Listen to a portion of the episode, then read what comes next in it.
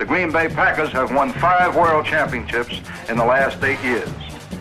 Winning isn't everything, but it's the only thing. In our business, there is no second place. Either you're first or you're last. The men who wanted to stay, they're still here. And let me tell you this, Green Bay is a great town for football. Победа практически всегда приносит удовлетворение болельщикам, Но только не болельщикам Green Bay Packers, которые дополнительно жаждут красивой и убедительной победы. В эфире Green 19, подкаст о самой великой франшизе в истории спорта, которая в данный момент пытается найти свою игру. Об этом, собственно, и попробуем поговорить в этом выпуске. У микрофона Сергей Павленко. Вместе со мной сегодня также Андрей Коноплев. Андрей, привет. Всем привет. И я с удовольствием хочу представить нашего гостя, который, впрочем, в представлении не нуждается. Это Владимир Платонов. Владимир, здравствуйте. Да, добрый вечер всем. Ну, мы себе поставили такую планку, как бы проанализировать первую половину сезона, но перед этим я хотел бы задать Владимиру два предварительных вопроса, а потом уже перейти к делам насущным.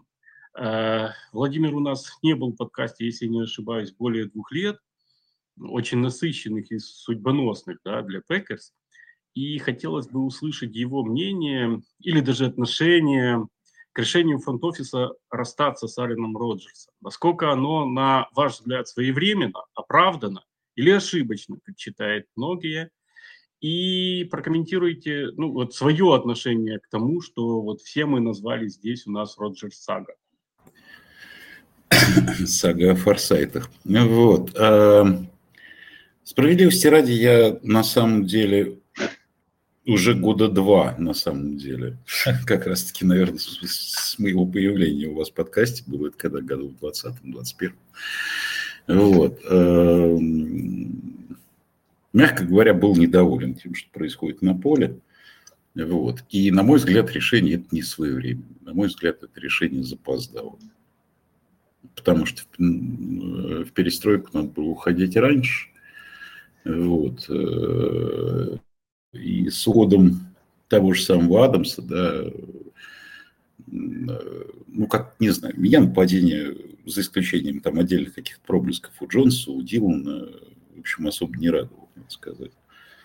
Вот. Э, поэтому трейданули, и ладно, слава богу, не первый раз на моей памяти, а я как раз-таки начинал в свое время болеть за Гринбей, последние годы Фарвы и его ухода на пенсию и выхода с пенсии обратно, да, то Джетс, то Миннесота. Вот. А, ну, видать, такая у Кутербека в Гринбее судьба. Дай бог, дай бог ему здоровья. В общем, все, что могу сказать после первых четырех снэпов в составе Джетс. Понятно, не, не, весьма неожиданно. Э, Андрей, ты прокомментируешь или, может быть, у тебя есть по этому поводу именно вопрос к Владимиру? Ты нет, я не прокомментировал. Я, в принципе, уже про столько это все говорил, что, э, не знаю, моя позиция, наверное, понятна. Так что давайте лучше разговаривать о насущных делах. Окей, э, хорошо. Э, тогда второй вопрос. Какие ожидания э, ну, я к Владимиру обращаюсь, были перед сезоном. Потому что вот, например, у нас с Андреем они были очень обнадеживающими, и за что мы даже так получали некую обструкцию в нашем редакторском чате. Э, что было у вас? Опасения, интерес, апатия, возможно? Ну и как вы оценивали вот перед сезоном, очень интересно, возможности этого ростера? А, у меня мой приятель хороший, мой бывший одноклубник, э, мы играли вместе за одну команду по амфуту, судья, в общем, очень хороший человек, он болельщик Миннесоты. Вот. И перед этим сезоном, ну, мы всегда как бы общаемся много-много-много про футбол. Вот. И я говорил с веселой ухмылкой, не печальной, а веселой, что, слушай, говорю, наконец-то будет возможность почувствовать себя в шкуре болельщика Миннесоты потому что 10 лет я его троллил. Вот. А я, с нек... я не могу сказать, что с надеждой, но с интересом смотрел э, перед сезоном да, вот, э, в предстоящие игры. Мне было интересно, во что переродится команда, потому что было совершенно понятно, э, что ну, меня, по крайней мере, там, я говорю, последние пару лет не очень устраивало то, что происходило на поле, несмотря на подчас побед, несмотря на MVP Роджерс там, и так далее, и так далее. У меня были, было много претензий, честно говоря, внутренних к тому, что происходит. Мне было интересно, во что оно превратится в новым. Ну, вот. Никаких ожиданий особо не было. То есть э, это не то, что там я перед сезоном говорил, у, мы будем там идти 5-12, да, или 12-5. Нет, совершенно нет. Вот. Э, а вот ощущения от как раз-таки первых двух месяцев, они другие, не такие, как перед сезоном. Вот интерес как-то, не то что интерес, вернее, стал, на мой взгляд, ну, мне стало понятнее, куда вот оно сейчас идет, и я не в восторге скажем так. Окей. Э, давайте перед тем все-таки, как, э, куда идет, поговорим немножко об игре с Рэмс. Э, как говорил герой Ярмольника, сдается мне, джентльмены, это была комедия. Ослабленные Rams, разобранные Packers, и в какой-то момент показалось, что команды вообще не хотят выигрывать. Что понравилось, что не понравилось, может, заметили какие-то, ну, не то чтобы тенденции, да, но какие-то шаги предпринятые нашим тренерским штабом, к, которые могут привести к улучшению. Давай, Андрей, с тебя начнем теперь. Слушайте, я не думаю, что принципиально вообще что-то поменялось. Нам как бы так преподносят, что вот мы стали больше вкладок Айрон Джонсу давать. Но, честно говоря, это просто из контекста игры следовало. Мы немножечко чуть лучше реализовывали третий даун, и поэтому просто наши драйвы были чуть-чуть подлиннее. Но по сути, ну, это как бы привело к тому, что просто Джонс получил больше вклад. А, но если их посмотреть, там, первую половину или начало второй половины, то принципиально как бы больших отличий от всех предыдущих там четырех игр нет. А, также большинство драйвов первой половины закончилось пантами. А, как бы про фамблы наши я как бы особо не переживаю, потому что мы до этого шли, у нас была нормальная статистика, у нас, не ошибаюсь, не было э, фамблов потерянных. Ну, тут просто так сложилось, что два подряд. Но это, мне кажется, элемент случайности.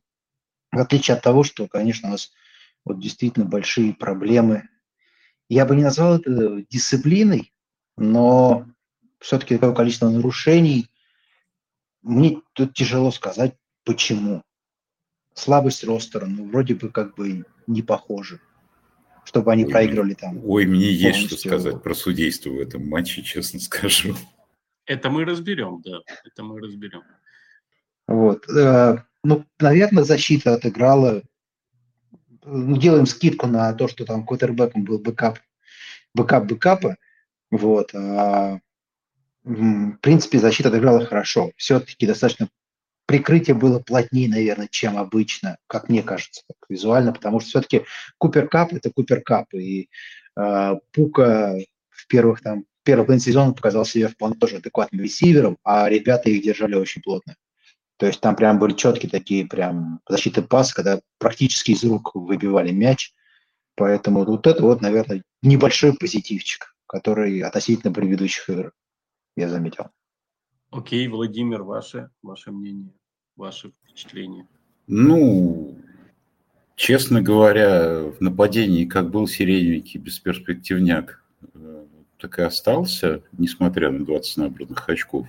Вот. Надо понимать, как они были набраны. В общем, это боли, страдания. К защите у меня, на самом деле, честно скажу, не было вопросов э, на протяжении всего сезона, вот so far, да, потому что единственная относительно провальная совсем игра, это, может, с Детройтом там была, в остальном парни играют э, либо хорошо, либо очень хорошо, на мой взгляд, субъективный. Вот, и было как раз-таки интересно, что они смогут без Вокера, потому что его, конечно, не хватало в этой игре.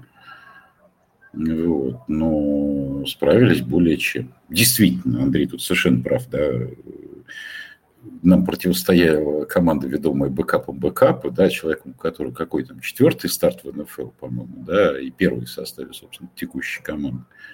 Но мы до этого цитируя моего любимого Филатова, покойного, девка тоже, в смысле, рожи далеко не крем-бруле. Мы играли с командами, типа, прости господи, там, Чикаго, Raiders, да, Бронкс, вот, который, мягко говоря, тоже не блещет с обеих сторон мяча, и тем не менее результаты, мягко говоря, разнились. Вот. Поэтому для меня этот матч не стал каким-либо ни знаковым, ни даже не поворотным, ни даже лучом света в темном царстве. Вот. В этом смысле защита сыграла хорошо, нападение сыграло отвратно. Вот. Э, позитивные эмоции э, у меня вызвала не только не столько работа Джонса, который я, кстати, совершенно не впечатлил, сколько то, что начали Дилана э, снова использовать. Ваша позиция понятна. А, давайте, наверное, тогда перейдем к тому, что вы сказали. И у нас есть ну, персональная просьба да, разобрать а, ситуацию с двумя флагами ранее. А, так, так мы плавно как раз перейдем к судейству. Э, мы знаем э, правило, что никакая часть тела э, не должна пересекать плоскость нейтральной зоны, да, кроме центра. Но, если честно, ракурс не давал возможности говорить о том, что там шлемом ранен что-то пересекал. И второе, в этот раз арбитры очень формально подошли к этому правилу. То есть то, что раньше не свистели, теперь, ну, как бы бросают, да. Мы у себя да нет, это... Время справедливости Мы... ради, это было абсолютно никчемное такое вот э, проявление того, что один из моих супервизоров американских называл «не надо делать э, вид, что у тебя лучшие глаза в истории игры». Да? Ну, что ты можешь э, с расстояния там 25 плюс ярдов оценить, э, на какой сантиметр э, шлем залез э, в нейтральную зону. Да, некое общее такое правило буравчика всегда. Если от бокового судьи мяч, который лежит на земле, которого касается центра, оказывается перекрыт, ногой или ресивера, да, как чаще всего бывает, когда фиксируют вторжение нейтральной зоны нападения, когда ресивер просто равняется там, на ярд впереди, да, грубо говоря, перекрыв боковым мяч, и боковой не видит снэп, и, и боковой и вынужден просто фиксировать этот фут. Здесь э, все ракурсы, которые были в трансляции, они не были строго перпендикулярными, но видно было даже по ним, что, э, грубо говоря, шлем э, гарда находится позади шлема центра. Это центр скорее немножко нависает, нависал над мячом местами. Ну, фиксировать такого рода фолы абсолютно технически, не дающий ни особого преимущества. Тут можно дискутировать на тему того, что да, там в, в одной ситуации, по-моему, же четвертая попытка была короткая. В обоих? В обеих. В, да, в, в, в, обеих, в обеих да, ситуациях. Угу. Я просто первую очень запомнил, потому что меня разорвало просто мое судейское седалище. Вот, и мы тут с женщиной, которая тоже профессиональный судья, начали очень бурно дискутировать, что же они творят. Вот. Действительно, да, если бы это был пасовый розыгрыш, то это вообще никакого преимущества. Если это выносной короткий розыгрыш, где надо набрать там буквально дюймы, наверное, встав чуть вперед, можно говорить о каком-то условном, нечестном преимуществе, но одно бы дело он сравнялся с центром, но ведь нет. Но это буквально, извините мой французский, резать хрен на пятаки, просто вот а, голос дробить вот в продоль. Совершенно никчемный, на мой взгляд, фаул. Будучи зафиксированный подряд, это, конечно, консистентно со стороны судейской бригады но у меня к построению соперника были другие вопросы. И если быть принципиальным, то ну, давайте в обе стороны, что этого не было. Мы у себя, когда смотрели, решили, что э, это такое противодействие пульсникам Филадельфии, да, что вот э, вместо того, чтобы их запрещать, э, решили судьям дать ну, указание смотреть за построением, может быть, таким способом бороться с э, тем, что делает Филадельфия и то, что э, перенимают другие команды. Это интересная мысль на самом деле. Просто стандартные судейские максимы на эту тему говорят, что мы становимся максимально придирчивыми да, и дотошными к букве правил в случае, если команда играет какой-то трик-плей. Условно говоря, чем сложнее, замороченнее розыгрыш, да, тем э, более добуквенно мы будем смотреть за простейшими какими-то требованиями правил, э, касающимися построения. Но здесь не trick play, здесь обычный, что называется, либо sneak, dive по центру, да, называйте как хотите. Вынос и вынос при коротких ярдах. Такого, такого рода розыгрышей, да, и правильно ты вспоминаешь Филадельфия, но, э, господи, любой goal line play, любой goal line play, любой команды, да, когда у тебя там какая-то первая, вторая, третья гол, там с одного ярда или менее. Тут такой хороший вопрос – если это против Филадельфии, то почему против них-то не свистят? Ну, как говорил мой начальник в свое время, хороший вопрос, следующий вопрос. Э, э, понимаешь, тогда нужно, э, если мы не принимаем Филадельфию, то просто мы тогда оставим компетенцию судейской бригады под сомнение. Нет, но я одну теорию в Твиттере прочитал про это. Там, знаешь, там была беседа, чтобы показали, что спорная, да, все дела. Потом тут же скриншот Филадельфии, где можно было бросать эти флаги. И следующая была такая точка зрения, что если бы ты кидали против Филадельфии, то все сразу бы сказали, да, это вот нашли, не будут теперь придираться, чтобы они так не делали. А решили на какой-нибудь другой команде опробировать, показать, что вот смотрите, что с вами будет, если начать так, как они. Не делайте так. Ну, Справедливости а ради, уже... на самом деле, Андрей, вот эти два момента, они, конечно, были ну, неприятные, потому что превратить четвертую шесть, да, это всегда не здорово. Но у меня были вопросы по другим моментам. То есть там были неброшенные флаги соперникам за помеху ловли в нападении, например. Ну, когда ресивер на маршруте просто отблокировал своего корнера, да, освободился и, и в него летит пас. Причем контакт более чем достаточный, на мой взгляд, для того, чтобы его фиксировать. Ну, мне, мне показалось, что, в принципе, вот по этим флагам как-то в обе стороны было плюс-минус паритет. Вот. Мне кажется, там пару случаев было, когда и наши ресиверы тоже ну, позволяли. Друзья, здесь точно нет заговора. Здесь есть просто, ну, возможно, чуть действительно, Сережа в этом прав, наверное, что, может быть, по ходу пьесы, а такое бывает, да, когда философия применения да, меняется по ходу сезона. Может быть, действительно попросили внимательнее последить за. Ну, вот теперь посмотрим, как они будут судить ту же Филадельфию. В общем, здесь сетовать можно только постфактум. Да? Ну, ну, было и было. Я тогда хочу э, реплику сказать на, на слова Андрея, что если это правда, тогда плохи наши дела, если на нас опробируют э, какие-то такие инновации, потому что э, на Махомсе, наверное, бы не попробовали опробировать. Вот. Э, ну и таким образом мы, наверное, перейдем к, собственно, к теме, да, такое долгая прелюдия у нас была. А, и вот к тем пресловутым итогам первой половины. Ну, начну, наверное, сразу с козырного вопроса. Владимир, какие, по вашему мнению, причины вот такого неудачного выступления? Ну, мы не берем Коттербека, потому что это, это как раз понятная причина. Да? И дело тут даже, собственно, не в результате 3-5, да, а то, что вы отметили, в отсутствии вменяемой игры. То есть, что, по вашему мнению, к этому всему привело? Это совершенно, на мой взгляд, объективные факторы. Ну, Квотербек, э, пусть просидевший на банке, сколько уже, три года, да, получается, да. выходит, начинает стартовать. Класс. Смотрим на его принимающих. Первогодок, первогодок, второгодок, второгодок, второгодок.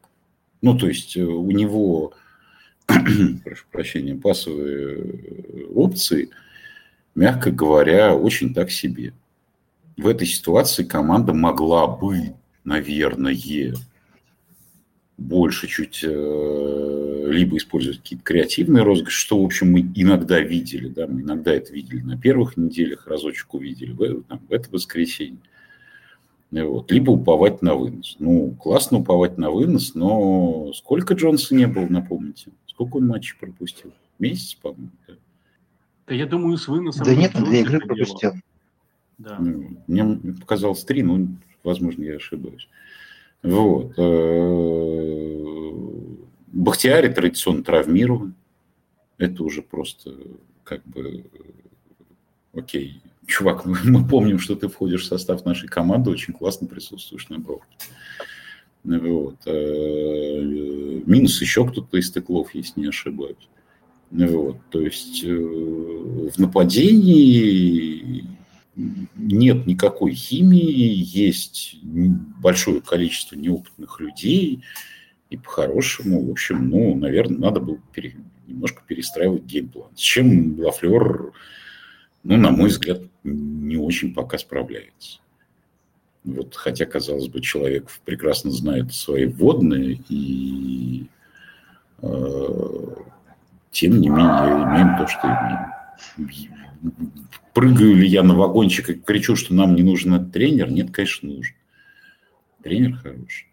Вот. Но результат пока, увы, печалит. Андрей? Да я бы не сказал, что он как бы сам результат 3-5 как бы не расстраивает. Ну, то есть это, в принципе, ожидаемо то, что мы хотели по сезону. Ну, то есть плюс-минус там, может быть, там можно было настраиваться на 4-4, но там 3-5 нормально. С этим как бы можно прожить, и мы от этого сервиса все равно не ждали сезона выходов. Меня немножечко как бы э, почему вроде бы опытные, звездные там, игроки вдруг перестали показывать свой уровень. Я там про Кенни Кларка, я, допустим, там про Дженкинса, который, по идее, должен был быть лидером, самым опытным игроком в линии, но он по игре-то не лучше сейчас наш линейный, да. Поэтому почему, например, какие тренерские решения тоже, они скажут, почему Ньюджмана там ждали, там, не знаю, там, пять игр, пока поставить его играть. Вот он опять сломался, конечно, но все равно, почему само это решение так долго это ждали, когда видели, что э, Уолкер, допустим, ну, откровенно не тянул. Хотя, опять же, вот он вышел там и э, провел свою лучшую игру. Но это может быть на слабость соперника списать. Ну, вот некоторые, скажем так, заторможенность какая-то в принятии каких-то тренерских решений, она немножечко, ну, вот она, она расстроила. Она расстроила, что та же защита, которая потенциально... Вот смотрите, да, мы вроде как говорим, что защита играет хорошо. То есть посмотреть, она действительно сейчас по почти что всем статистическим показателям там десятой защиты лиги. По ярдам, очкам, там, по средним там за игру. Но мы же хотим, чтобы она была топ-5. У ней, в принципе, есть персонал, чтобы быть там топ-5 защитой.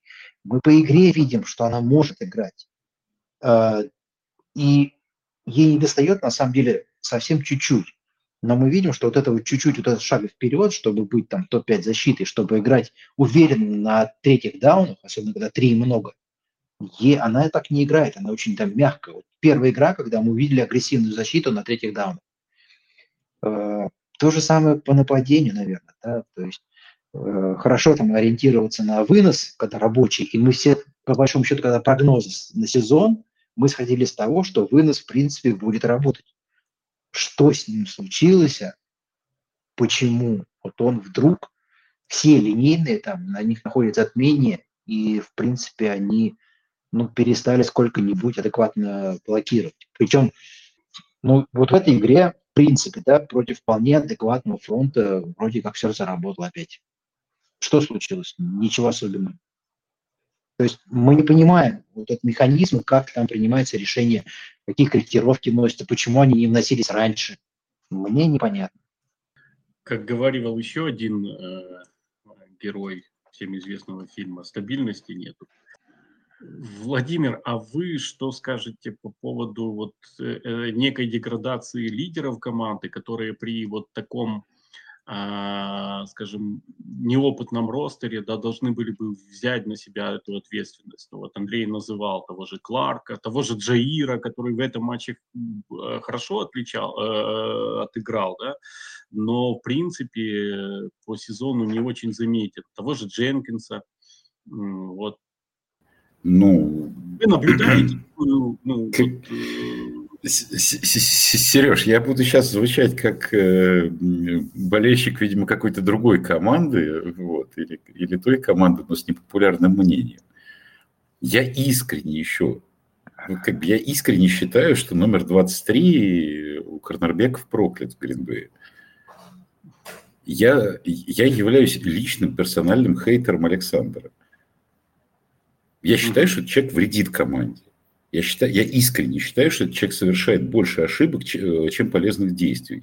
Я искренне считаю, что его э, э, заряженность на мяч, вот это вот, да, такая вот ball-hawk э, psychology, человек, который ищет мяч, она ответственна за то, что мы последние два года пропускали столько, сколько пропускали. Потому что за шиворот он пропускает сильно больше, нежели сбивает. Не говоря уже перехватывает.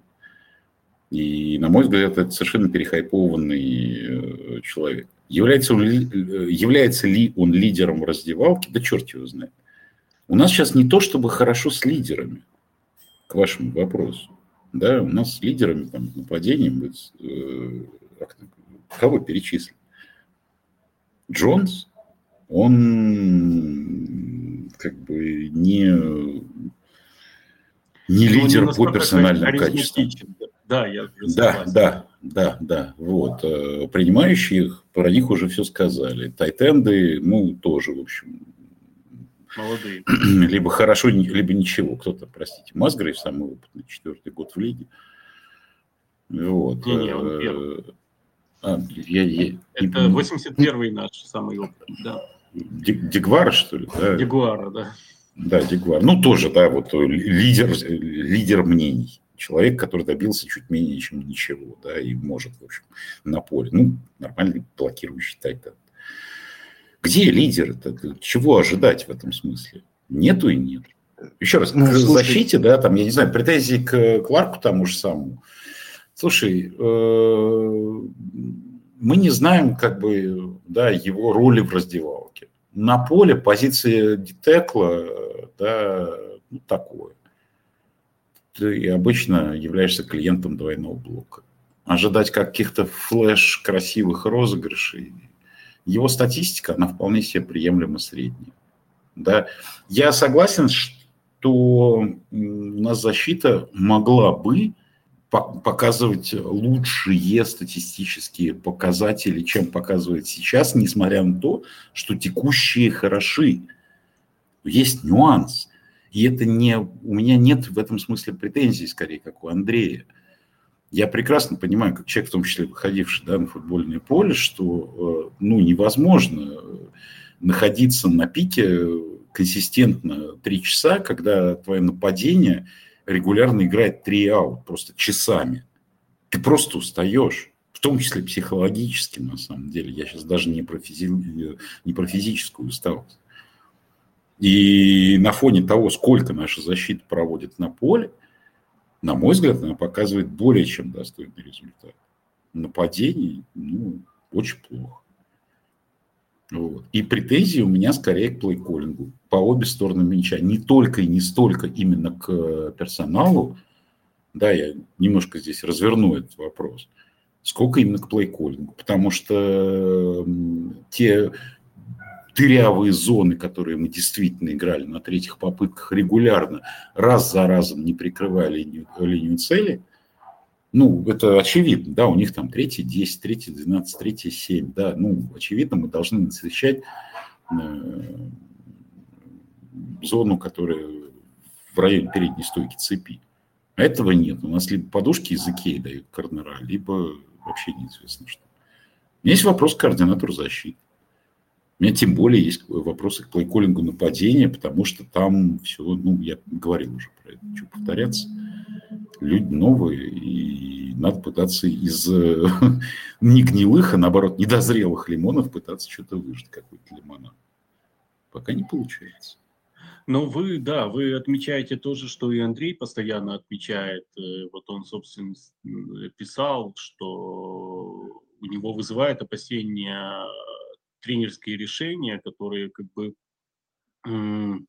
неверно оценивают истоки проблем, да, и очень неохотно, не спешат вносить изменения.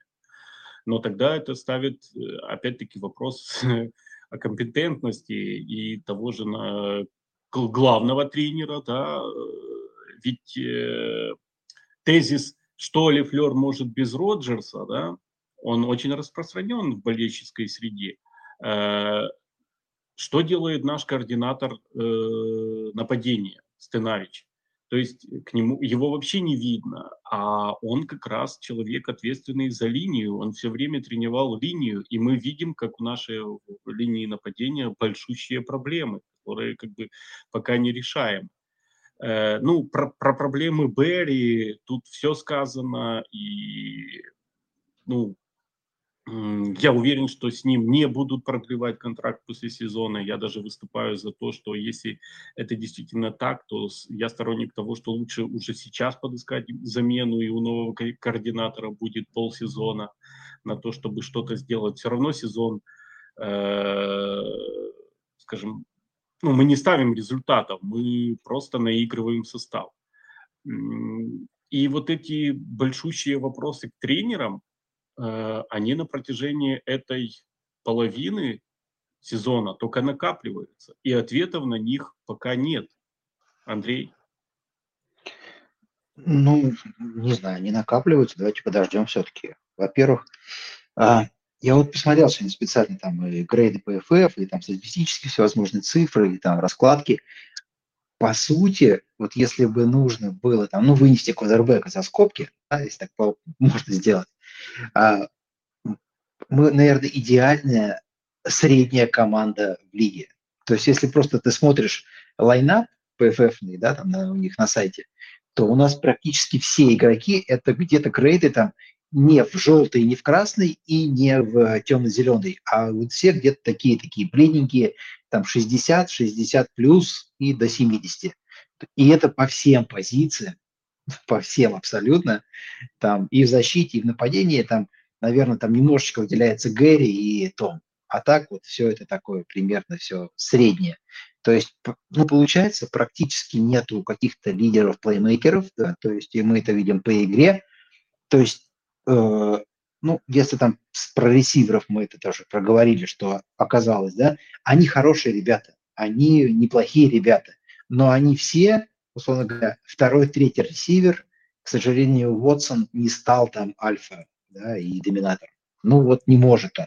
Он хорошо бегает, он атлетичный, он все, хрустальный, правда, но вот он не выцарапывает мячи, он не открывается на каждом там своем маршруте. Наверное, вот это можно уже как бы... Он, наверное, может там в присутствии там действительно первого ресивера играть свою там роль и достаточно много набирать. Но вот он не первый ресивер. Поэтому я думаю, что в следующем году мы будем искать на драфте, наверное, такого доминирующего ресивера. Ну, не обязательно в первом раунде. Да не дай Но... Зачем нам еще ну... один новичок-ресивер? Ну, Андрей, давай, слушай, давай будем честны. Э, ты много вспомнишь ресиверов вот по лиге, именно принимающих, подчеркиваю, да, которые выходили и в свои руки Ер, как бы, да, начинали жечь напалм? Ну, тех, которых выбирали, условно говоря, в топ-10, могу вспомнить, да. Ну, ну их, их, их действительно очень немного. И их действительно не так уж часто, на самом деле, выбирают даже топ-10. Понимаешь, ну... просто мы в любом случае... Вспо... Да, давай так, э, Адамс в первый год. Господи, без слез не взглянешь, на самом деле. Ну и второй тоже, кстати. Совершенно верно, да, и в этом смысле как бы я скорее соглашусь, да, и буду адвокатировать твою позицию, что как бы, ну, ресиверы хорошие ребята. Хорошие, хорошие, просто, ну, в какой-то момент они должны начать давать результат. Для того, чтобы они это начали делать, да, как минимум вот, назначать нормальный маршрут, и второй просто ну, начинать для разнообразия попадать. Вот, потому что я видел после этой игры идиотские, на мой взгляд, нарезки, что вот ресивер Гринбея, да, там, Джо, Дроп Джонс там какой-то, там, еще что-то, да, не ловит, и вот э, вы удивляетесь результату. Ну, так все бросочки, во-первых либо в прикрытии, либо в заднее плечо, либо ну, просто как-то на метр не туда, даром, что бросок, мягко говоря, не на 15-20 ярдов. В этом смысле есть вопрос к на самом деле. На каких ну, вопросах дроп, истории?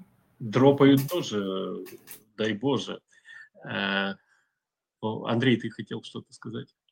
Ну, нет, Клаву понятно, что есть вопросы, да, то есть э, тут такой как бы идеальный шторм, да, ресиверы немножко не дорабатывают, и Лав, к сожалению, не Роджерс, вот, но хотелось бы, конечно, посмотреть, что как бы Лав сыграл бы, условно говоря, с ресивером там, ну, предположим, того, там, того же Эванса, предположим, если его могли бы обменять, или... Давайте Купера Капа подпишем, Классный парень, я слышал. Нет, ну, ну вот на самом деле просто, да, мы говорим, мы хотим посмотреть своего э, квотербека новичка. Этим летом, да, на рынке был Деандре Хопкинс. Пожалуйста, без, просто подписывай его с рынка. Тайтанс подписали его не очень дорого. Вот у них вышел э, квотербек новичок с этого драфта. В первой же игре бросил три тачдауна на своего ресивера-ветерана. Отличное решение. То есть одна игра уже оправдала подписание такого ресивера оправдал эти там 10 миллионов, которые они ему заплатят. Нормальный абсолютно мув. Вот как бы я бы хотел бы посмотреть Лава с ресивером там Деандре Хопкинс. Я понимаю, что он, возможно, пропустил бы там, не знаю, треть сезона. Ну, пропустил бы. Зато бы я бы увидел, э, что Лав может, когда у него действительно есть принимающий с большой буквы. Давайте вернем Дональда тебя... Драйвера, и будет нам счастье понимаешь? Ну да. будет, а... будет у нас отличный ветеран. То есть, Андрей, если тебя перефразировать, то по сути ты э, другими словами да, э, ставишь вопросы к работе Гутенкуста.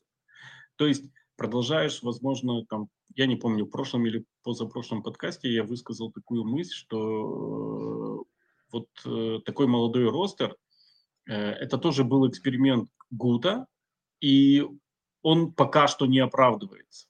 То есть тогда, опять-таки, э, так же как тренерам, так же Гуту накапливается все больше вопросов. Есть ли у нас ну, опасения по поводу нашего менеджмента? Есть ли у вас опасения по поводу нашего менеджмента? Ну, а у нас много денег или мало? Вот э, у нас мало. Простой денег. вопрос. Вот у нас мало да. денег, да, то есть Нет, можно а играть я... в, в долгую, когда, ну, ты понимаешь, но, что но это тоже, три года это... будешь наигрывать состав. Но, да, мы же но это будем... тоже же проблема э, менеджмента, который дал Аарону большой контракт. Но с другой стороны, попробовал бы он ему не, не дать. Слушай, а я вот не согласен.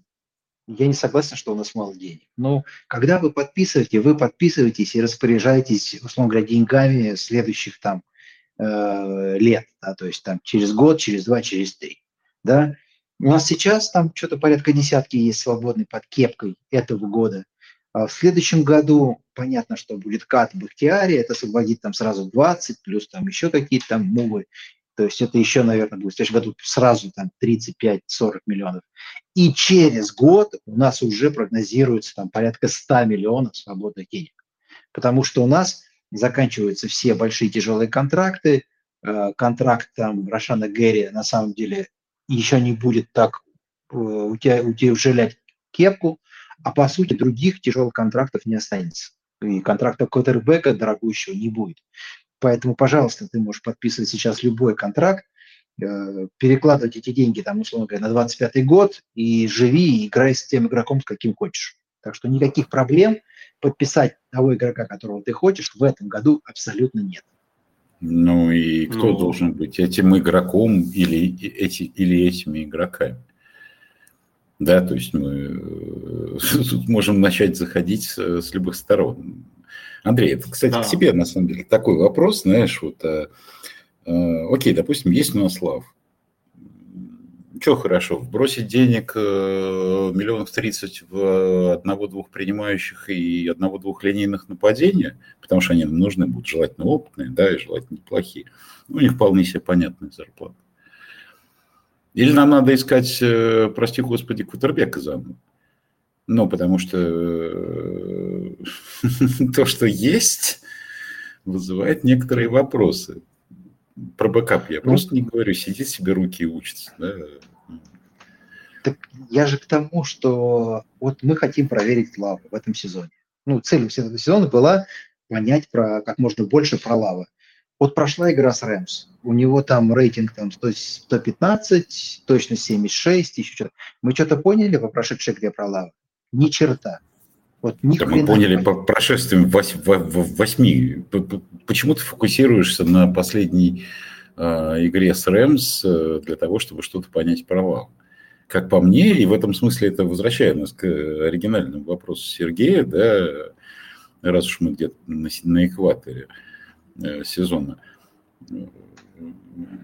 А, а, а, а что мы поняли про Лаву? Ну, не знаю, я вот ничего не понял, честно говоря. Я не понимаю, можно, может он играть, может он быть какой-то рэбеком уровня НФЛ, не может он быть. Вот я смотрю, допустим, по его статистику. Ну, вот он... Ну, это не рыба, не мясо. Согласись, если ты... Нет, стой, это не, это, это не значит, что ты не понял. Это значит, что ты понял, что это не рыба, не мясо. Ну, отлично. 8 игр – это достаточное время, согласись. Ну, соглашусь. Но в лиге, условно говоря, где-то 20 таких квотербеков примерно. Да? Вот мы берем Лаву, просто вообще, это не наш квотербек, просто смотрим его статистику. Вот мы будем в следующем туре играть с Питтсбургом. Кенни Пикет, в принципе, копия Лавы. Ну, там есть нюансы, но статистически там по грейдам, по ярдам, по точности, по тачдаунов у него меньше, но у него и перехватов меньше. А так, вот Питтсбург с ним строит там франшизу, собирается там дальше с ним играть. Пожалуйста. Мэтью Стефорд в этом сезоне, Мэтью Стефорд, играет прямо тоже как Лав, статистически. И видим по результату команды примерно то же самое. Они вот шли 3-5, сейчас 3-6 после игры с нами. Ну и чего, вот э, чемпион Супербола. Поэтому я не думаю, что прям вот можно сейчас взять и поставить там крест на лаве там или не поставить. Мне было бы интересно посмотреть на него в разных условиях. А мы видим, по большому счету, одно и то же каждую игру мы видим, мы, не знаю, четыре игры видели какой-то очень ограниченный плей-коллинг, абсолютно трусливый, иногда начало игры абсолютно трусливое, абсолютно непонятное, абсолютно какое-то забитое, а потом вторую половину безрассудное и ну, необъяснимо рискованное. Ну, а можно какой-то посередине что-то такое? Я поддержу Андрея, потому что э, на самом деле э, вот Владимир можно же перевернуть и по-другому.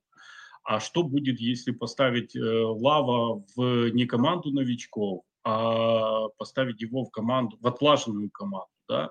Феномен Парди или Перди, как, как его хотите, так и называйте, да, в Сан-Франциско – Э, ничем э, этот квотербек не лучше, чем Джордан Лав. Вот, ну вот совершенно. Я э, помню его по Йове Стейт, ничем не выделялся, но он попал в хорошую франшизу, да, то есть и пользуется этим, да, конечно, он, он вкладывается, он над собой работает, но он попал в хорошую франшизу. То есть, где все работало, где не хватало вот каких-то... Ну, понятно, что там был Горополо, он на, на фоне Горополо лучше, но ч, парень взял свою... Так вот, и на Лава тоже э, э хотелось бы посмотреть в таких условиях когда ему э, помогает команда, а не играет э, вопреки. Вот то, что я говорил в самом первом подкасте, когда предсезонном подкасте, что э, очень четко будет даже для такого среднего э, квотербека, о котором говорит э, Андрей, э, очень важна персонал вокруг него. Вот если бы он был получше, кто его знает. Поэтому я, я, я бы не ставил, э, скажем, крест на Джордане. Вот я вам честно скажу. Ну, то есть мы плавно подошли к э, ответу, что Э, на грядущем драфте и на грядущем да, а там некого. рынке свободных агентов мы должны все-таки как это, укреплять команду в целом, а Кватербека оставить в покое и посмотреть на него еще годок? Такой Я думаю, ответ. так и будет. Я думаю, так и будет. Во-первых, смотрите, э, расхваленный Калиб, у него очень большие проблемы с э, ну как это, не с мотивацией, с лидерством. Он очень плохо играет. Там вот э, это было видно и так против э, сеянных команд, э, но на прошлой неделе было подтверждение. У него что-то там э, 2 из 10 против сеянных команд. И это он играет в команде, которая доминирует, в Тройдженс. То есть на этом драфте нету, э, на самом деле, на мой взгляд, квотербеков, за которыми стоит э, охотиться. Ну, Поэтому, почему да. обязательно драфт-то? Ну, я не уверен, что на рынке мы будем играть на квотербек. А на самом деле, да, тут, тут, вообще до недавнего времени переход франчайз квотербека это была большая редкость. Там за всю историю там были там штучные такие вещи. А, вот просто последние несколько лет там, там были примеры, когда там обмен Стэнфорд, э, Стэнфорда, а, переход Брейди, вот, вот переход Роджерса. Но по сути переход э, кого угодно, на самом деле. Э, это, это штатная ситуация, как это в возрасте квотербеков за 30, и тем более за 35. Это, это, в этом нет ничего нового, на самом деле. Аналогичная ситуация, она была и там, в 80-х, и в 90-х. Вот э, я сейчас закину очень короткий вопрос. А как вам кажется, вот подписание какого-нибудь ветерана квотербека хорошей средней руки, такой вот 4+, что называется – ну, вот, грубо говоря, как Миннесота с Казинсом сделал, например. Это хороший мув для франшизы или плохой? Так, я, я думаю, наш, плохой. Какой наш главный тогда вопрос? Мы ресиверов проверяем или мы все-таки проверяем того квотербека, который у нас уже есть? Не-не-не, мой вопрос именно про команду, про франшизу, да, какой-то там среднесрочной перспективе на пару-тройку лет. Я считаю, что это плохо. Ну, потому что ты ему платишь, вот такому кутербеку уровня Казиса, ты платишь там, условно говоря, 40, а сейчас 45 плюс миллионов в год, да? И ты берешь того кутербека, в принципе, команда показывает какие-то результаты, да, положительный сезон, и все замечательно. Но ты в голове держишь, что эта команда, по сути, никогда, никогда не выиграет даже конференцию. И все примеры, которые мы видим перед глазами с такими квотербеками, так Мэтью Стаффорд, извините меня, это все-таки квотербек всю свою жизнь, при том, что он играл в действительно плохой команде, а Детройт э, не отличался, да, он показывал статистику и уровень игры все-таки там, наверное, даже топ-5 уровня. И как только он, он попал... Перешел, и, и он перешел в уже готовую команду, а у нас команда да. не готова. Да, он перешел в готовую команду, которая за два года до этого была в Суперболе, абсолютно выстроенная, с, которая вложилась полностью в свой сезон, приобрела там, раздала все свои пики, приобрела действительно звездных игроков там на позиции корнербека, у них там лучший игрок в защите десятилетия, у него, они выбрали на драфте там одного из лучших принимающих, поэтому тут как бы не, не тот, совсем не тот. Вот хороший пример – это Миннесота с Казинцем. Вот они взяли Казинца, взяли его задорого на полностью гарантированный контракт. И вроде бы команда, ну, там, хорошо играла, хорошо провела вот это вот время, когда у них Казинц был квотербеком. Ну, где-то были провалы, ну, в принципе, достаточно конкурентная команда.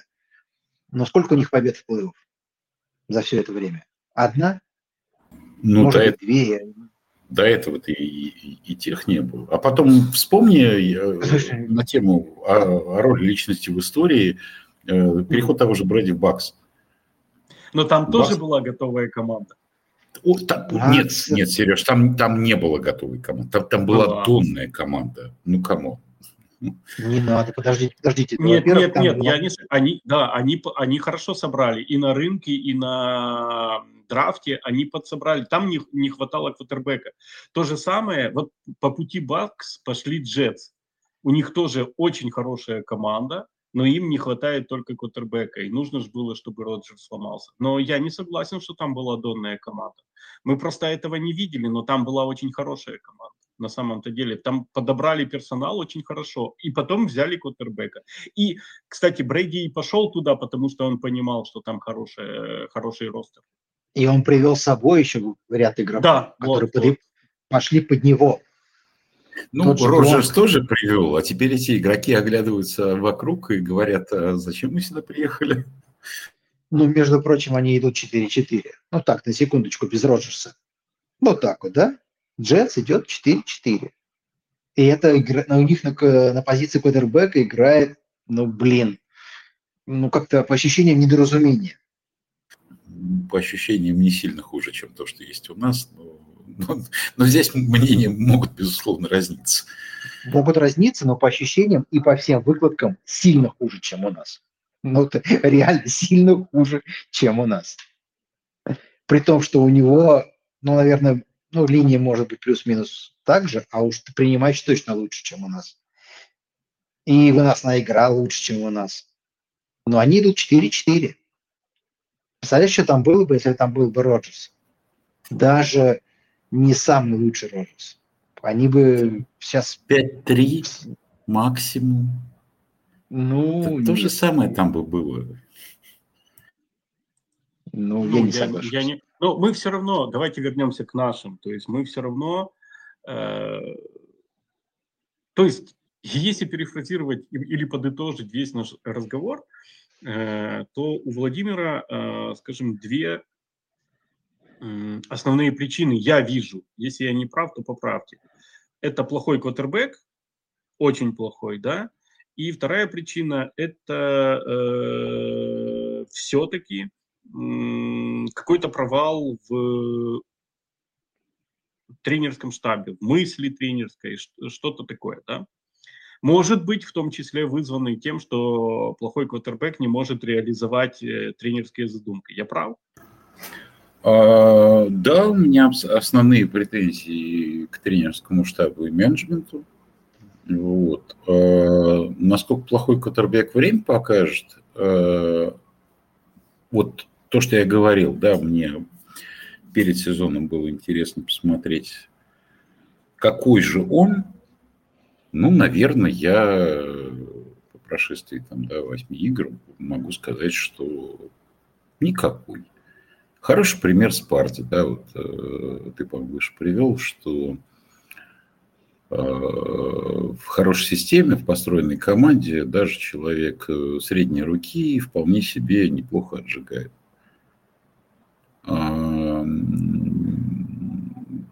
Такого ли калибра лав? Максимум такого. Максимум. Да, то есть в этом смысле у меня как бы не сейчас в данный конкретный момент оптимизма на тему, что это наш квотербек на ближайшие годы и, или там, десятилетия, вызывает у меня оторопь и ужас. Я не очень готов 10 э, лет терпеть, честно сказать, такого рода игру. Ну, вот. Посмотрим. Слушай, вот. Ну, я, у нас нет контракта, Слава. Ну, слушайте, по сути, по сути, мы можем его отрезать в конце этого года и вообще практически без мертвых денег. То есть не лав главная проблема этой команды и не главная проблема будущего этой команды. Да? То есть, если нужно, мы, условно говоря, будем там искать квотербека в этом году. Хотя, ну, действительно, там как бы большие вопросы по поводу тех, кто выходит. Либо они уже очень возрастные, либо это действительно Калиб, который будет первым пиком, и который, видимо, чтобы его выбрать, подняться, нужно заплатить будет без, без нас, ну, просто безумный э, там, драфт капитала дать, да, там, как с, Чикаго. не знаю. Да, если еще притом еще Чикаго могут сами его взять, конечно, тоже тут подписать вопрос. Вот. Все другие, ну, пока не очевидно. Не очевидно. Но меня больше напрягают вот именно тренерские проблемы, да, то есть как бы я не готов, вот я сейчас не готов идти, условно говоря, еще пять лет с этим тренерским штабом. Они очень неубедительны. Они меня э, как бы разочаровали. Первая половина очень сильно разочаровала в тренерском штабе. Я понимаю, что Берри, скорее всего, уйдет, да, но опять же, надо, во-первых, опять кого-то нового искать, непонятно, кто это будет. Опять может быть та же самая история, что с Берри возьмут там хрен знает кого там. То есть я бы, я бы хотел кого-то, кто уже себя проявлял и проявлял хорошо на этой позиции. Да? Так же, как, допустим, поступила Миннесота. Да, вот они взяли себе Флорса. Ну, человек, в принципе, уже в лиге проявлял себя на этой позиции, на позиции главного тренера, и очень неплохо. По поводу, я понимаю, что нужно менять э, координатора нападения. Ну, не тянет абсолютно. Причем я же тоже... Отличный абсолютно э, этот самый Макдэниелс на, на рынке. Можем подписать. Ну, это тоже такая же ситуация. Смотрите, вот Берри, да, пришел, он был тренером лайнбекеров. Мы смотрим, я смотрю на игру наших лайнбекеров, и мне Они она играют нравится. прекрасно. Да. Да. Выходит, условно говоря, БК Макдафи, да, вот в этой игре, проводит лучшую свою игру, один из лучших защитников нашей команды, да, замечательно. Э, Кэмпбелл вторую молодость получил, да. Пускай, вот вместо Берри он не может быть координатором защиты, но он, возможно, отличный тренер лайнбекеров. Да? Макдэниелс, может быть, не может быть никогда главным тренером. Но весь опыт, который мы, все, что мы знаем про него, он, в принципе, достаточно адекватный и профессиональный координатор нападения. Так что я бы не ставил... Так нам крест. его и надо. Я, я ж поэтому и шучу на эту Да. тему. Но тут такой вопрос. А, зачем было нужно поднимать э, как бы, э, тренера онлайна и ставить его координатором нападения? У вас был целый год с Роджерсом, вы видели, что ваше нападение страдало.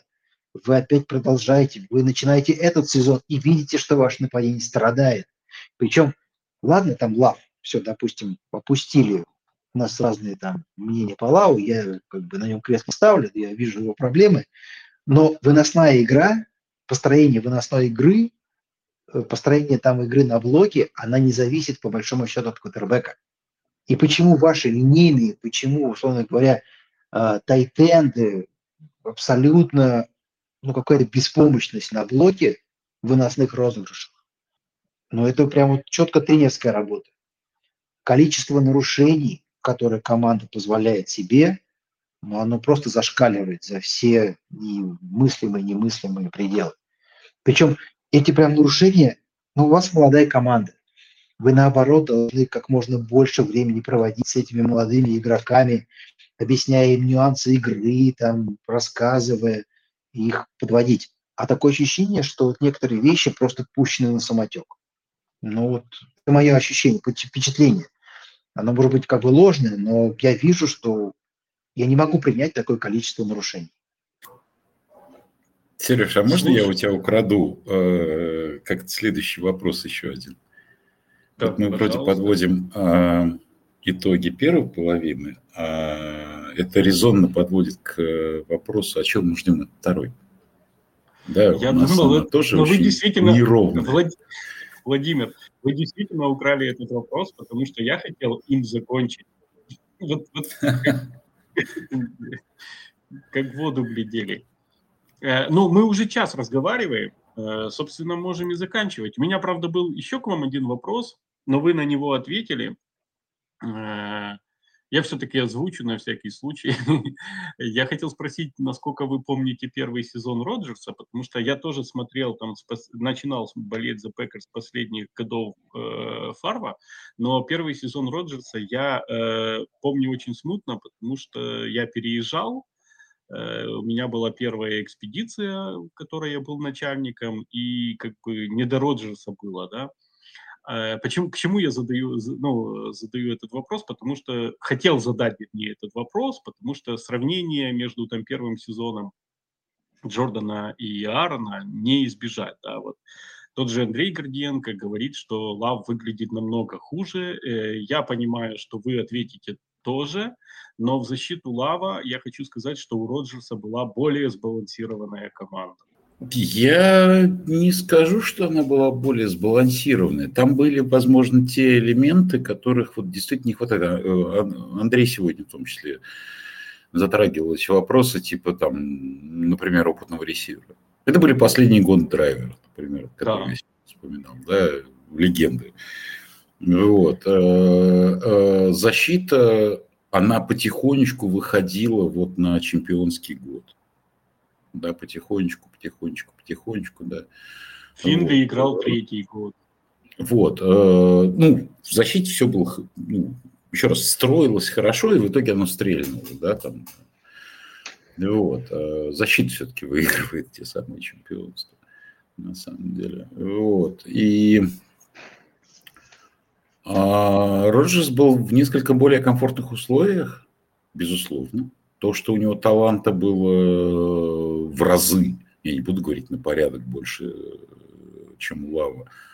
Ну, по состоянию на сейчас это выглядит так. Ну Вот, на мой взгляд. Да? Вот. Э, а дальше посмотрим. Пер, первый год Роджерса был очень так себе. Очень так себе. Будем честны. Но это были вопросы не столько э, к новому квотербеку, после ухода легенды, который проиграл сколько, почти 15 лет, да? вот, э, сколько команде. Вот. И это все мы помним, во что результировалось пару лет спустя. Сейчас такого ощущения нет. И вопросы другие. Окей.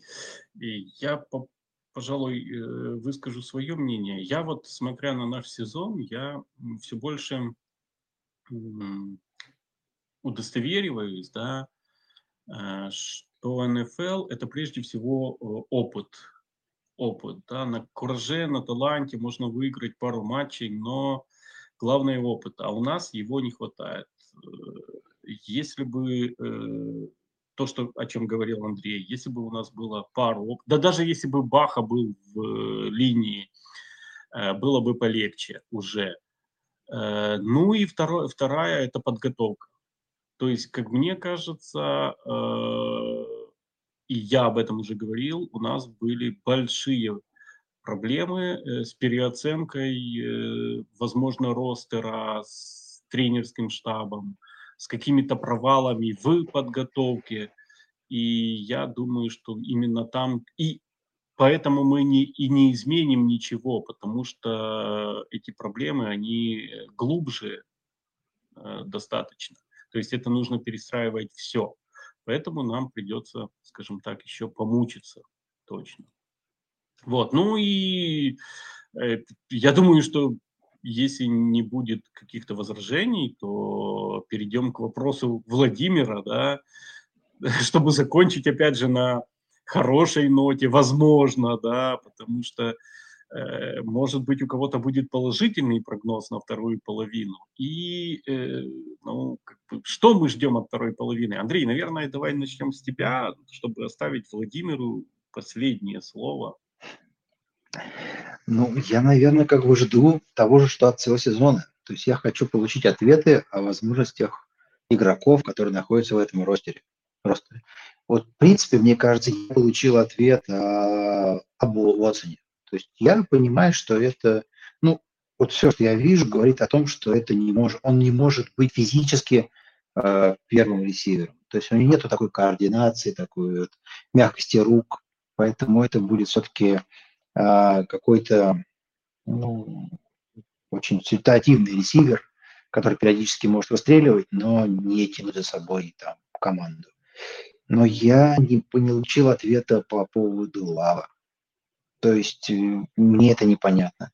Мне непонятно по поводу многих наших молодых линейных. Ну, раз уж пошла, да, я хочу видеть хотя бы какой-то прогресс от них. Или там, не знаю, если игрок не тянет, давайте менять его на какого-то другого, потому что там 11 линейных мы просто взяли.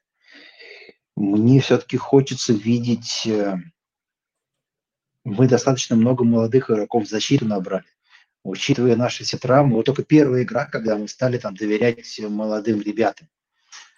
Тому же там э, Джонсону поставили на место сейфити, того же там Валентайна, да, надо отметить, что он, наверное, провел, ну, действительно шикарную игру. В канале об этом писали. То есть вот по некоторым игрокам мы какие-то ответы получаем, а по некоторым, ну, абсолютно непонятно. Ну, допустим, по той же онлайн. Мне вот непонятно, кто из них достоин остаться в команде через год. Вот Майерс должен остаться в команде или, в принципе, можно его отпустить на все четыре стороны? Или Ронин? Ну, мне непонятно. Поэтому, соответственно, это напрямую зависит от того, кого нам искать на следующем драфте. И все-таки хочется эти ответы получить от второй половины сезона. А вот в таком подвешенном состоянии вроде бы какую-то одну игру что-то показывает, какую-то игру ничего не показывает, а чаще всего это просто какая-то серая масса, которая вроде бы как, как вот э, из фильма известного, как Тоттенхэм.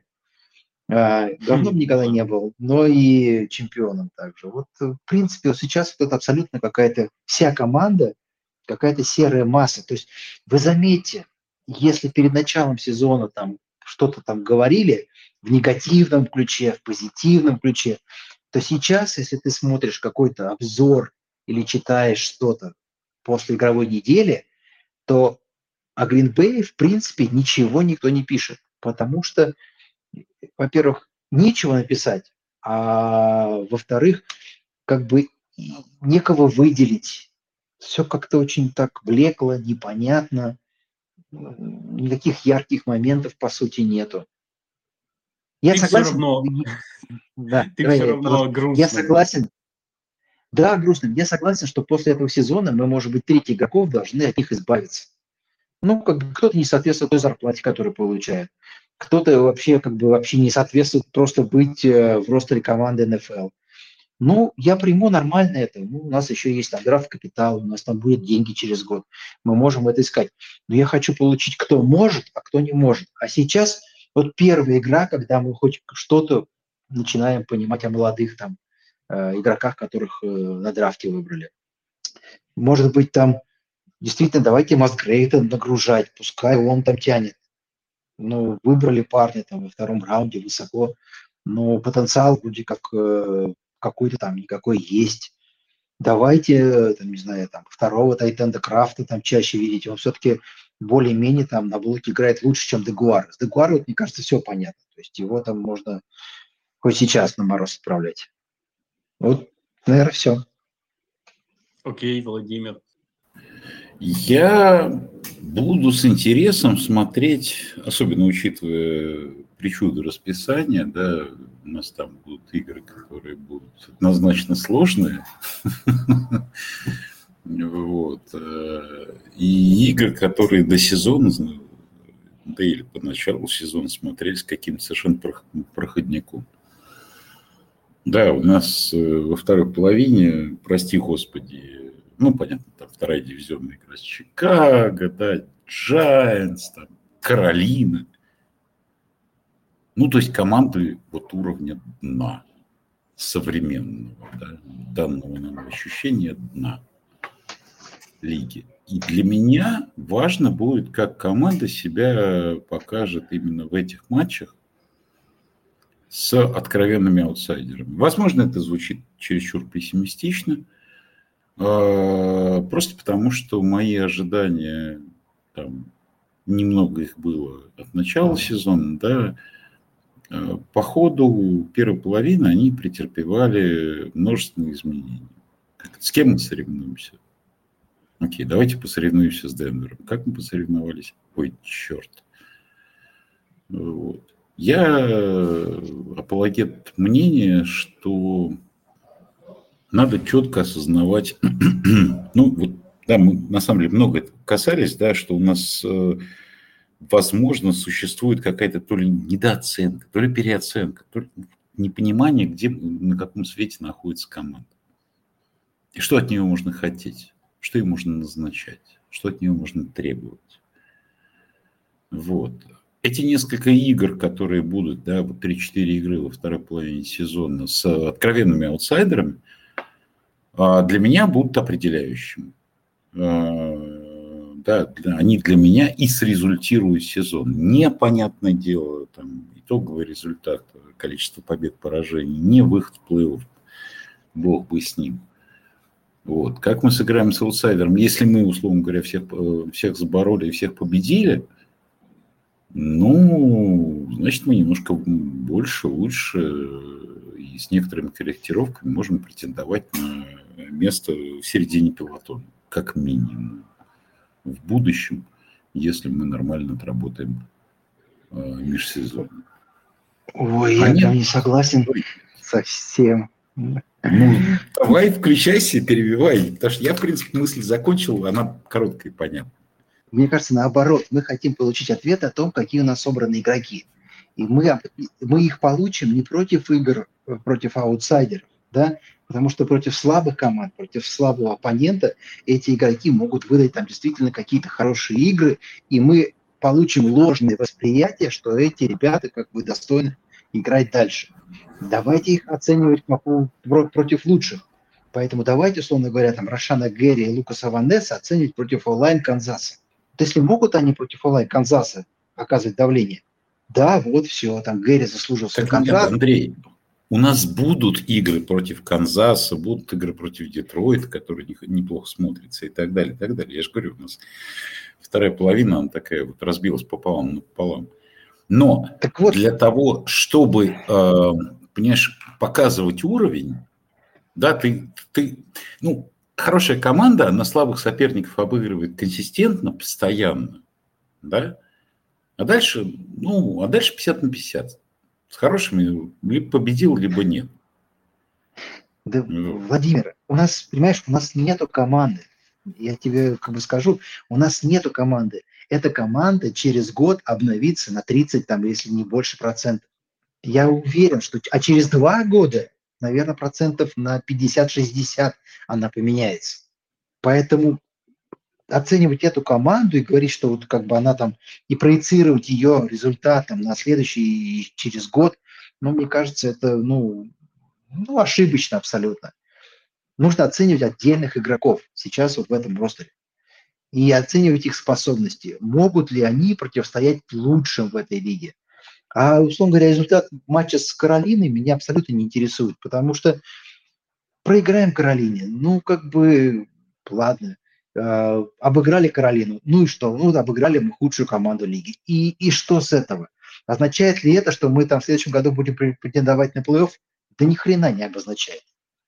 А если, допустим, а- и против Канзаса меня не результат этой игры интересует. Меня интересует, допустим, может ли, допустим, наш пассраж играть против там, одной из лучших онлайн лиги. А, может ли, вот сейчас у Канзаса в этом сезоне одна из лучших защит по лиге, ну вот объективно, там вторая, третья, там по многим показателям. Могут ли, там, не знаю, там тот же Масгрейв открываться против э, пасовой защиты? Может ли, допустим, наша онлайн, не знаю, хоть что-то показать и сделать против там защиты, против выноса? То есть создавать там гэпы для наших бегущих. Ну, Ну, Молодые. так мы с тобой говорим на самом деле об одном и том же, просто... э, Только на разных уровнях. А, да, ты как оптимист как бы хочешь мериться по-лучшему, а я как пессимист э, говорю, ну давайте хотя бы слабеньких заборем, против них посмотрим. А по-хорошему он действительно э, и с твоим, на самом деле, аргументом про то, что иных уж э, через пару лет не будет, я, безусловно, согласен. НФЛ, она не зря на фолонг. Ну, просто я к тому, А, что Ментальность, то, что... что- ли?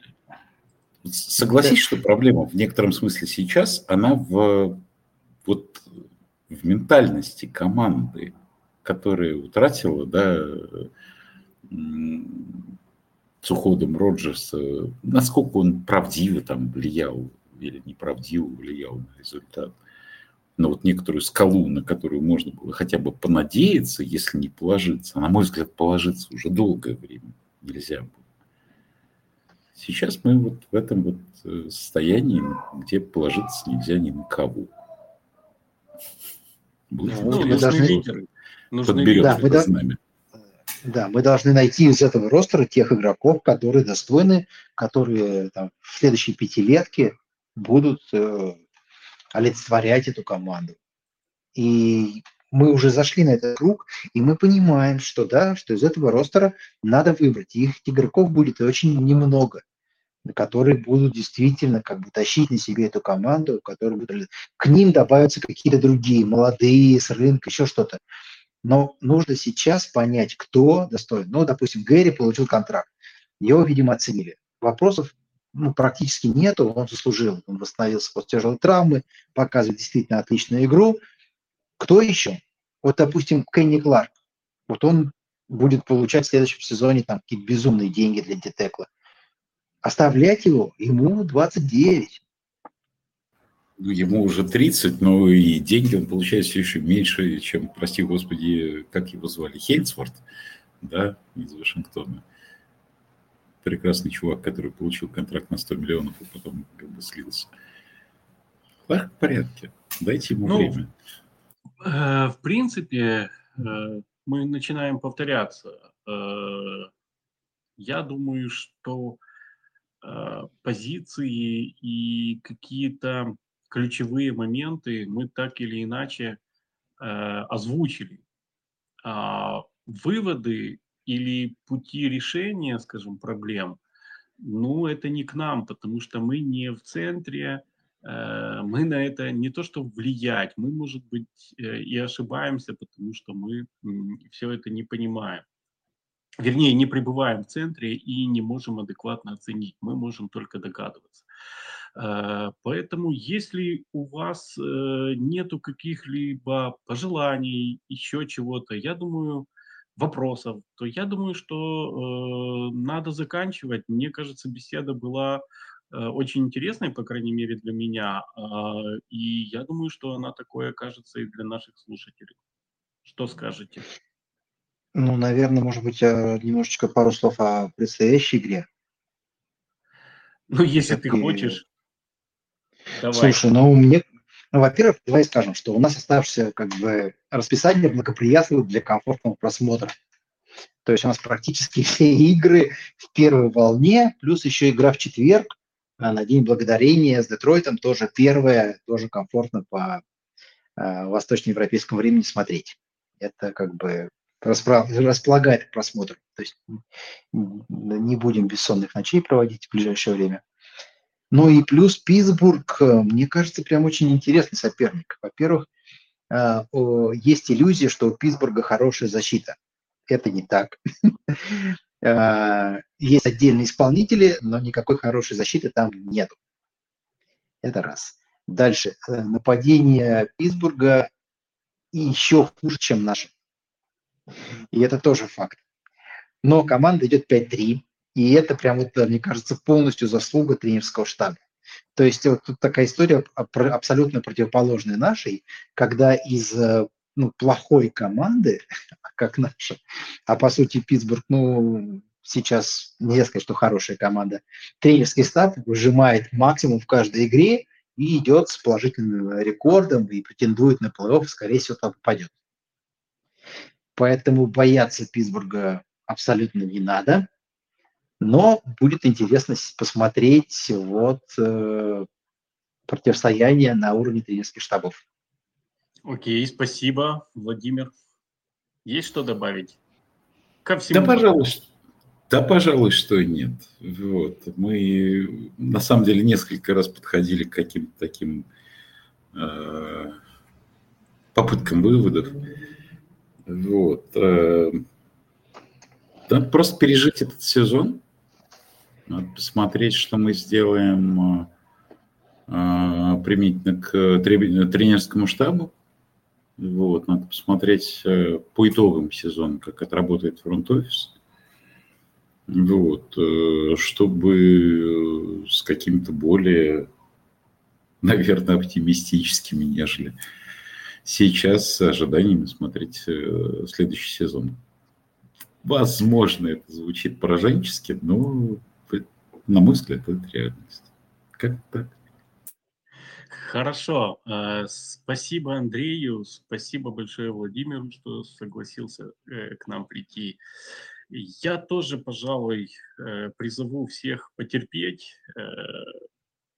Будет больно, будет, ну, возможно, неприятно. Но, опять-таки, как говаривали мудрецы, вы не получите ребенка через месяц, даже если оплодотворите 9 женщин. Поэтому нам придется ждать и посмотреть все-таки, что же, что же за плод у нас вырастет в конце. Э, всем пока. Пока, Владимир. Счастливо. Пока, Андрей. Всем хорошего дня.